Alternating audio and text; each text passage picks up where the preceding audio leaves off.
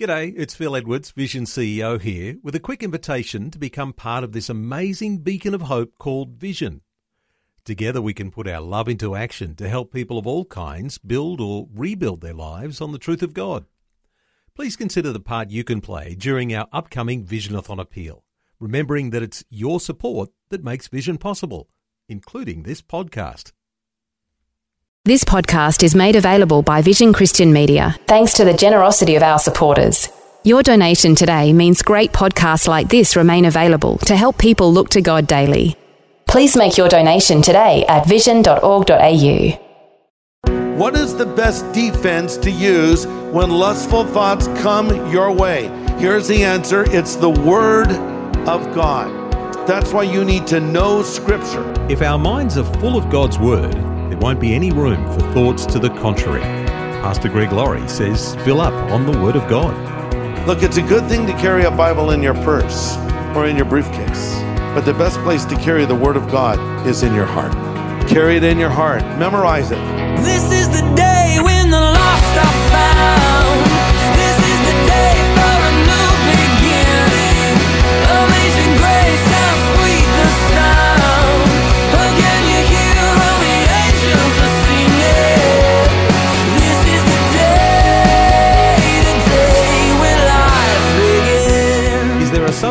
You know a lot about? Maybe you're a sports fan, or you like history. Maybe you know all about songs on the radio, or you're a bird watcher. When someone says something that's inaccurate in your particular speciality, alarm bells go off in your mind. No, no, no. Well, today on A New Beginning, Pastor Greg Laurie says we should each be specialists in Scripture. And when Satan tries to plant a thought that's contrary to the Bible, right away we'll say no, no, no.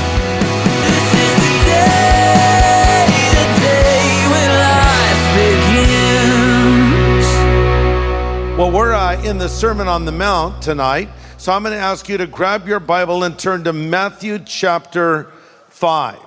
The title of my message is How to Overcome Lust and Protect Your Mind. Let me take a quick poll before we begin. How many of you have ever been tempted to sin? Raise your hand. You've been tempted to sin. How many of you have ever given in to those temptations before? Wow, this is a sinful crowd. You guys need to hear. No, I, I, my hand was up with yours as well. Have you ever heard of the fiery darts of the devil? They're like flaming arrows from hell that he fires at your brain. That doesn't mean you're a wicked person, though you are. But what it does mean is that you don't have to let that thought into your mind. It sort of knocks at the door of your imagination, and you can say, uh, No way, I'm not thinking about that. Or you say, Hey, come right in and make yourself at home. That's up to you. So it's not a sin to be tempted. Let me take it a step further. If you're not being tempted, something's wrong with you spiritually. Why would the devil waste his time on someone that is not a threat to his kingdom? So if you've been coming under spiritual attack lately, that could be an indication that you're on the right track and that you're a threat to the devil. So let's answer the question where does temptation come from? Now, our immediate answer would be, well, the devil, of course. And there's truth to that, but we need to understand we play a key role in our own temptation. Listen, Satan needs our cooperation in this area to give in to temptation. Where there is no desire on my part, there is no temptation. We blame a lot of things on the devil, and rightly so, but we too are responsible. Now, if you stop and think about the last time you gave in to any sin, chances are it started right here started right here in your imagination and then it led to actions. That's why it says in 2 Corinthians 11 3, I'm afraid that as Eve was deceived by the serpent's cunning, your minds will somehow be led astray from your sincere and pure devotion to Christ. So it's your mind, starts in your thinking. Uh, 2 Corinthians 10 4 it says, We use God's mighty weapons, not worldly weapons, to knock down the strongholds of human reasoning and destroy false arguments. We capture our rebellious thoughts and teach them to obey Christ. So when those thoughts come, it's like, yes, you can come right in. No, you are not coming in. You are not welcome here. So let's see what Jesus said now about how to deal with uh, lust and uh, immorality and how to keep our mind clean. Matthew chapter 5, verse 27. You've heard the commandment that says you must not commit adultery. But I say, who even looks at a woman with lust has already committed adultery with her in his heart. I'll stop there. So Jesus is not talking about a casual glance here.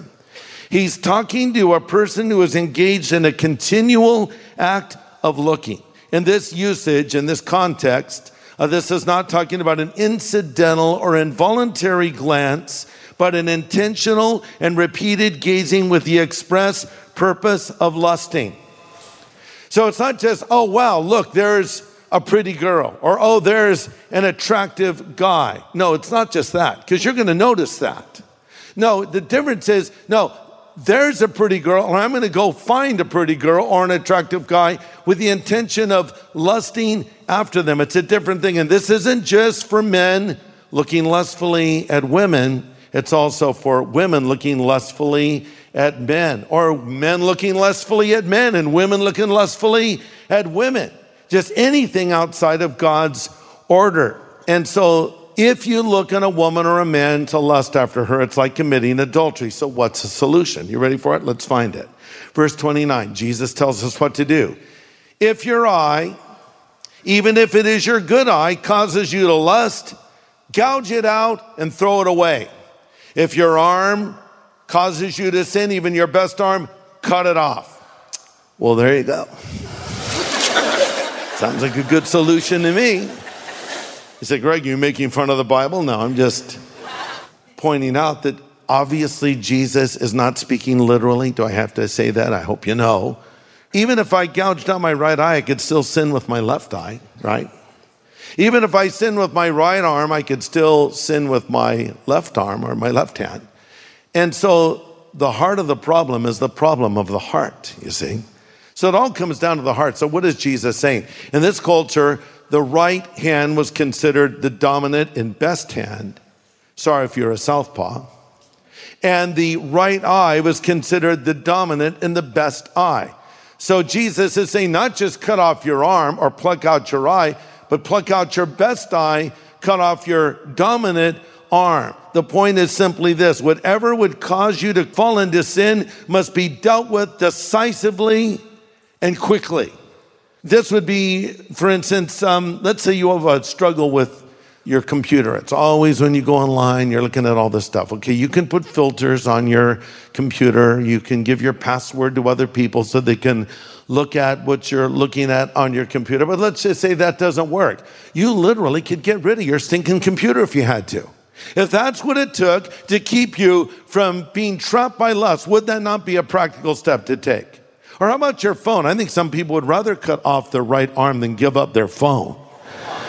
But you know, if your phone is your problem, you know, stink and trade in your smartphone and get one of those old school type phones that actually only make phone calls, right? Remember those? They still exist. You can buy them. You can't view media on them. You can't look at Instagram on them. You can't post in them. You actually use the phone to make phone calls, and that's it. That's the way it used to be in the old days. Now we carry these powerful computers around in our pocket that give us access to a lot of great things and a lot of really horrible things. And so we have to be very careful, but do what you need to do. Now, you may have heard this story, but there was a man who was out climbing rocks. His name was Aron Ralston. This happened a number of years ago. In fact, a film was made out of his life called 127 Hours. So Ralston was climbing in Utah when a boulder shifted, pinning his arm. He tried everything he could to get out from under this boulder. Nothing was working. Two days passed. He was hungry. He was thirsty. He was cold. And the only way he could get out of there was he was going to have to take the worst step imaginable. He was going to have to cut off his own arm if he wanted to live. I guess he figured better to be alive with only one arm than dead with two. So he took radical action, but it illustrates the point that Jesus is making. Do what needs to be done. Lay aside those things that would pull you down. Great to have you with us today for a new beginning with Pastor Greg Laurie. A very practical message today called How to Overcome Lust and Protect Your Mind. And Pastor Greg, of course, is from Harvest Christian Fellowship in Riverside, California, USA. Hope this is really helpful for you. Let's continue. Okay, so now, what is the best defense to use when lustful thoughts come your way? Here's the answer it's the Word of God. Remember when Satan tempted Jesus in the wilderness? He said to Jesus, who had been fasting for 40 days and 40 nights, Hey, why don't you take that rock and turn it into a, you know, an In-N-Out burger? Well, that's not what the Bible says. It says a piece of bread. But turn it into some food. And Jesus responded, It is written, man shall not live by bread alone, but by every word that comes from the Lord. Oh, the devil takes him to a high point of the temple. Why don't you jump off of here and the angels will catch you? Jesus says, It is written, You shall not tempt the Lord your God. The devil tells him to fall down and worship him. And Jesus says, It is written, You shall worship the Lord God, and him only shall you serve. How did Christ defend himself against the onslaught of temptation? He used the word of God. That's why you need to know scripture. Psalm 119, verse 9 says, How will a young man cleanse his way? By taking heed according to your word. Psalm 119, 11 says, Your word have I hidden in my heart that I might not sin against you. Look, it's a good thing to carry a Bible in your purse or in your briefcase. But the best place to carry the Word of God is in your heart. Carry it in your heart, memorize it. Well, I can't memorize stuff. Yeah, you can. You memorize all kinds of stupid stuff all the time. You know you do. I, I have jingles in my mind. I wish they'd go away. Stats and information that means nothing going back decades is lodged in my brain. Don't tell me you can't memorize God's Word. I have verses in my mind memorized that I learned when I was 17 years old, and they're still in the brain today. And those are precious to me. One of those verses is 1 Corinthians 10 13. It may have been one of the first verses I ever memorized, which says, Oh man, I forgot it. No, I remember. it says, There is no temptation taking you, but such as is common to man. But God, who is faithful, will not allow you to be tempted above what you are able, but will with the temptation make a way of escape that you may be able to bear it. So that basically is saying, whenever you've been tempted, there was always a way out, wasn't there? There was always a way out. Sometimes it was as simple as the door, the off button, the termination of a conversation, or whatever it was. There was always a way out, and there is always a way out. So memorize the Word of God, fill your mind with the Word of God, know the Word of God, and sometimes I even quote it out loud when things come my way. I'll quote Scripture. You know, it's interesting because uh, in the armor of God, given to us in Ephesians 6. We're to take the helmet of salvation and have our feet shod with the preparation of the gospel of peace and the shield of faith. But what is our sword? The sword of the Spirit. And what is the sword of the Spirit? Who knows? The Word of God. The sword of the Spirit, which is the Word of God. It's the one offensive weapon God has given us in our spiritual armor. And so when you're dealing with temptation, you pull that sword out and you use that sword and you use the Word of God and let it help you. There's an old Puritan expression I read that I really like.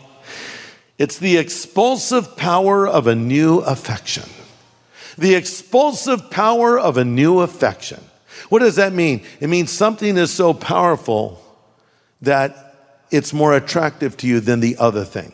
You want to get a child to drop something, give them something better in its place. And they'll be playing with their whatever it is they're playing with. And then you go, check this out. Right? The new affection is the Lord. The new affection is a relationship with Jesus. The new affection is walking in closeness with Him.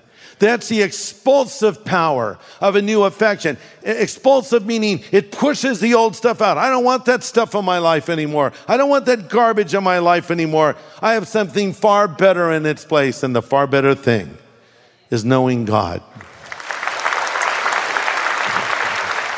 So let me close by asking Do you know God? You may know about God, but do you know God? And do you know Him in a personal way? See, this is why Jesus came and died on the cross for our sin.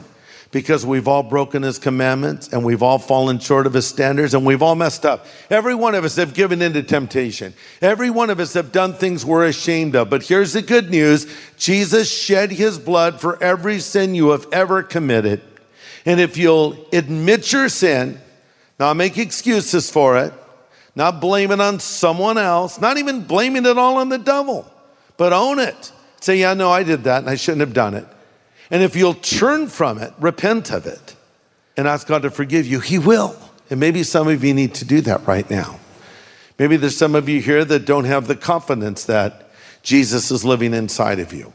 You don't know for certain that if you were to die, you would go to heaven, but you would like to know that.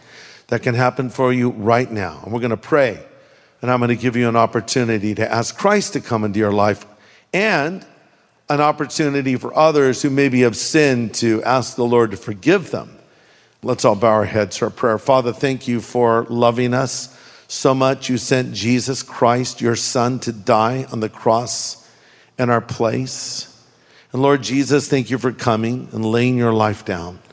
And thank you for your incredible offer of forgiveness. And now I pray for any person here, any person listening, watching, wherever they may be if they don't have this relationship with you, if they don't know you in a personal way, I pray your Holy Spirit will convict and convince them of their sin and bring them to yourself now. In Jesus' name I pray. Amen.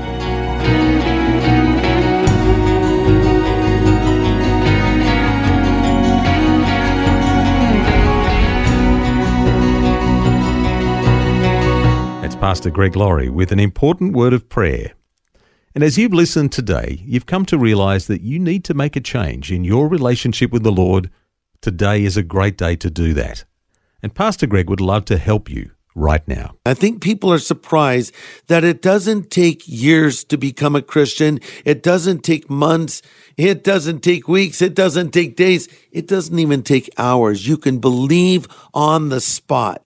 And I would like to lead you in a prayer where you can ask for his forgiveness, a prayer where you can receive Jesus Christ into your life as your Savior and Lord. So if you want Christ to come into your life, if you want him to forgive you of your sin, if you want a second chance in life, if you want to go to heaven when you die, stop what you're doing and pray after me. These words Lord Jesus, I know I am a sinner and I'm sorry for my sin. And I turn from it now, and I choose to follow you from this moment forward as Savior and Lord, as God and friend. Thank you for loving me and calling me and forgiving me. In Jesus' name I pray. Amen. Amen. If you've just prayed those words with Pastor Greg and you meant them sincerely, know that the Lord has heard you and has forgiven you. And we'd love to send you some resource materials to help you in your new journey. Just ask for the New Believers Growth Packet when you call 1 800 Pray For Me. That's 1 800 772 936. The team would also love to pray with you. That's 1 800 Pray For Me. Well, next time, Pastor Greg offers some help for when all the burdens of life begin piling up. Just like when the rubbish bin is overflowing, it's time to take it out. We'll learn how to do that next time, right here on A New Beginning. This is the day, the day when life begins. Today's message from Pastor Greg Laurie was called How to Overcome Lust and Protect Your Mind.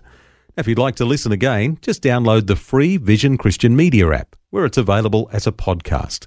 Or for a copy on CD, contact Vision Christian Store on 1800 00 50 11 or go to visionstore.org.au. Thanks for taking time to listen to this audio on demand from Vision Christian Media. To find out more about us, go to vision.org.au.